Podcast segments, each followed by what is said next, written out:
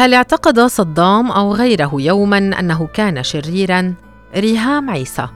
تابعت مقطع الفيديو الذي يوثق لحظة إعدام الرئيس الأسبق صدام حسين مرات كثيرة وفي كل مرة كانت تبهرني ثقته ببطولته وإحساسه بالظلم. لذلك كثيرا ما راودتني فكرة جلوس صدام على كرسي العيادة النفسية مسترخيا وهادئا وبجانبه يجلس طبيب نفسي يطلب منه إطلاق العنان لأفكاره لذكرياته لأحلامه لدوافعه ورغباته. فهل سيحكي صدام أو عشرات آخرين من الطغاة الوطنيين ممن لا أجرؤ على ذكر أسمائهم القصة كما نراها نحن أم كما يراها هو؟ وهل سيعترف بأنه تسبب بقتل الآلاف وشرع الاعتداء على الأحلام وجعل من الأقفاص عالما لمن فكروا يوما بالطيران؟ ببساطة هل أدرك صدام يوما أنه كان شريرا؟ والأهم من هذا كله هل كان فعلا شريرا؟ وفي سياق منفصل تماما أو ربما متصل تماما هل أدركت المعلمه التي كانت تعاقبنا بكتابة كلمه كسول ولصقها على ظهورنا في حال نسينا الوظيفة؟ أننا كنا نعتبرها أكثر الكائنات شرا على الإطلاق؟ أم أنها تظن حتى الآن أنها كانت تفعل ما تفعله من أجلنا نصرة للعلم وطردا للجهل؟ هل يكفي أن يقوم الإنسان بأفعال سيئة لنحكم عليه بأنه شرير؟ وهل يمكننا أن نتجاهل بالفعل شعور الشخص ذاته نحو ما يقوم به ودوافعه لذلك؟ توصل تري اجلتون في كتابه عن الشر. إلا أن جميع الأشرار أبرياء فهم يؤدون أدوارهم فقط في هذا العالم المشوش وغير الواضح. الشر موازن للخير وربما هما وجها العملة الواحدة. الاختلاف موجود لكنه في الشكل وليس في الأثر في النظرة وليس في المعنى. حتى هتلر نفسه هناك من أحبه حتى الموت بالمعنى الحرفي للكلمة واعتقدوا أنه رجل لا يتكرر. فقد أقدمت إحدى العاملات معه على الانتحار بعد أن وضعت السم في طعام أطفالها ليموتوا جميعا ولا يشهدوا نهايته. قرأت مرة مدونة لأم تقول ببساطة اطفالي أشرار. الشر موجود منذ البداية وأنا مهمتي أن أهذبه. سيجد الكثيرون عبارة أطفال أشرار ثقيلة فالطفوله في العالم المثالي الذي اخترعه البشر مرادفة للبراءة. ومن الصعب الاعتراف بأن الشر موجود أيضا في عالم الأطفال وأن هذا الشر هو النسخة الأولى للرغبة الفطرية للشر الموجودة في البشر منذ البداية والمادة الخام للوحشية. جرب أن تسأل طفلك عن طفل آخر. هل سيرى عضه له أو سرقته لدميته أو ركله على رجله أو وضعه القلم في عينه براءة أم أنه ببساطة يراه وحشا مخيفا سيخافه دائما إن لم يتصدى له ويعضه ويركله ويضع القلم في عينه. الكثير من الدراسات حاولت في الحقيقة إثبات الميل الفطري للخير لدى الأطفال في عمر مبكر ففي إحدى برامج العالم المثير للأطفال الرضع الذي عرض على بي بي سي عرضت دراسة تظهر ميل أطفال دون سنة لاختيار الشخصية الخيرة والمساعدة وتفضيلها على الشريرة. وتم اعتبار هذا ميلا فطريا للخير رغم أن هذا الميل الفطري للخير يظهر ميلا فطريا لأشياء أخرى كالحاجة للحب والأمان والبحث عن المصلحة الذي غالبا ما يتحكم بخياراتنا.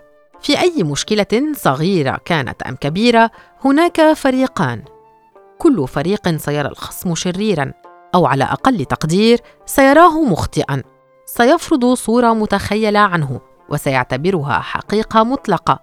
ومن يمتلك جمهورا أكبر سيفرض نظرته ابتداء من مشجعي كرة القدم وانتهاء بجيوش العالم. استخدم يهوذا كمثال عن الشر دائما لكن حتى يهوذا نفسه ليس إلا ضحايا الحبكة الدرامية السيئة للقصص الدينية. فكل حكاية دينية تحتاج شريرا لتنجح وتصبح أكثر انتشارا. لذلك لم نسمع شيئا عن حياة يهوذا قبل الخيانة ولا عن تاريخ حياته الحافل بالظلم والمآسي ولا عن فقره أو طفولته البائسة ولا حتى عن المبررات التي دفعته لتسليم المسيح.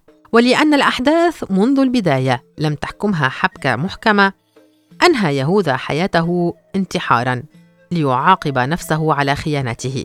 على عكس الحبكات الإنسانية لا أتذكر أني شاهدت من قبل فيلما سينمائيا أو مسلسلا تلفزيونيا إلا وحاول الكاتب بشكل مباشر أو غير مباشر تبرير الشر لنا وكأننا جميعا مقتنعون بفكرة أن لا إنسان سيء أو على الأقل يولد الإنسان وفي داخله السواد والبياض وهو بذلك يصبح نتاجا لمجموعة من الظروف والعوامل التي إذا اجتمعت ستخلق شخصا شريرا.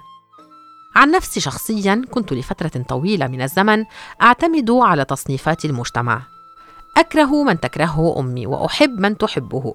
دون أن أدرك وقتها أن تصنيف البشر من الأساس سيكون بنظري أكثر الأفعال شرا على الإطلاق.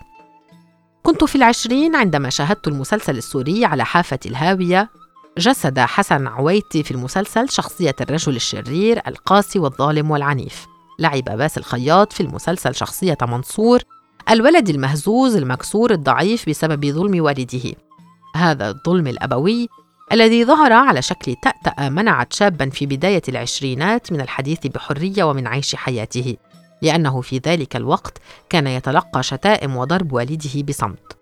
وفجأة يقلب الكاتب الطاولة على رؤوس المشاهدين عندما يتضح لنا أن الأب لم يكن أكثر من كائن بائس. هش وضعيف أمام الحب الذي قدمه ابنه له من خلال كتابة مذكرات غير حقيقية يحكي فيها الابن عكس مشاعره فتراه يحول كل غضب وحقد يشعر به تجاه والده إلى إدراك وفهم وتقبل لخوف والده. الأب الذي اعتاد تفتيش أشياء ابنه الخاصة قرأ المذكرات تفاجأ بالحب فانكمش على ذاته القديمة وأخرج من نفسه شخصا آخر ربما هو نفسه لم يدرك وجوده. شخصا يحتاج حبا فقط. كان هناك رجلان محجوزان في غرفة في مصحة للمرضى النفسيين وفي إحدى الليالي حاولا الهرب لأنهما لا يحبان المكان فصعدا إلى السطح. كانت هناك فجوة ضيقة وعليهما القفز ليصلا إلى الحرية. الأول قفز دون تردد الثاني كان خائفا.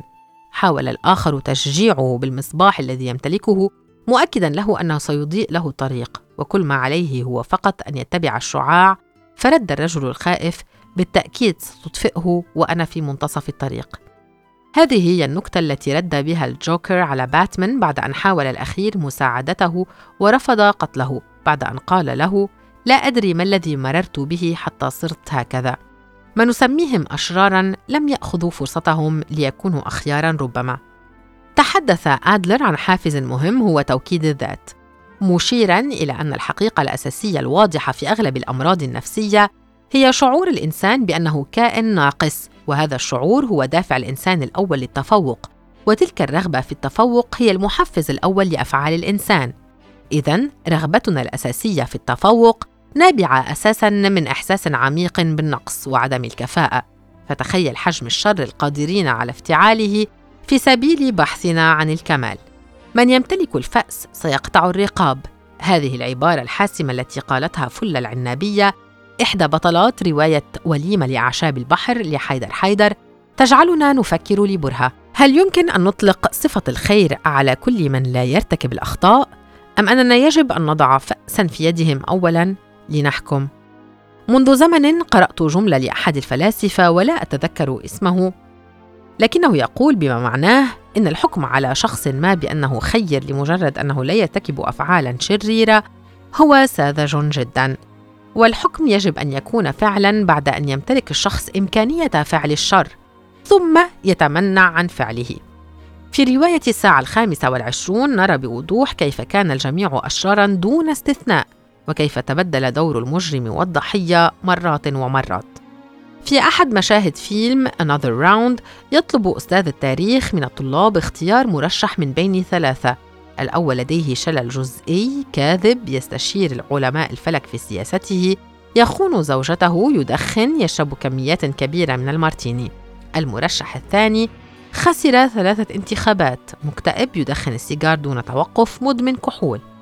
المرشح الثالث بطل حرب. يقدر المرأة لا يدخن ولا يشرب. صوت الجميع للثالث.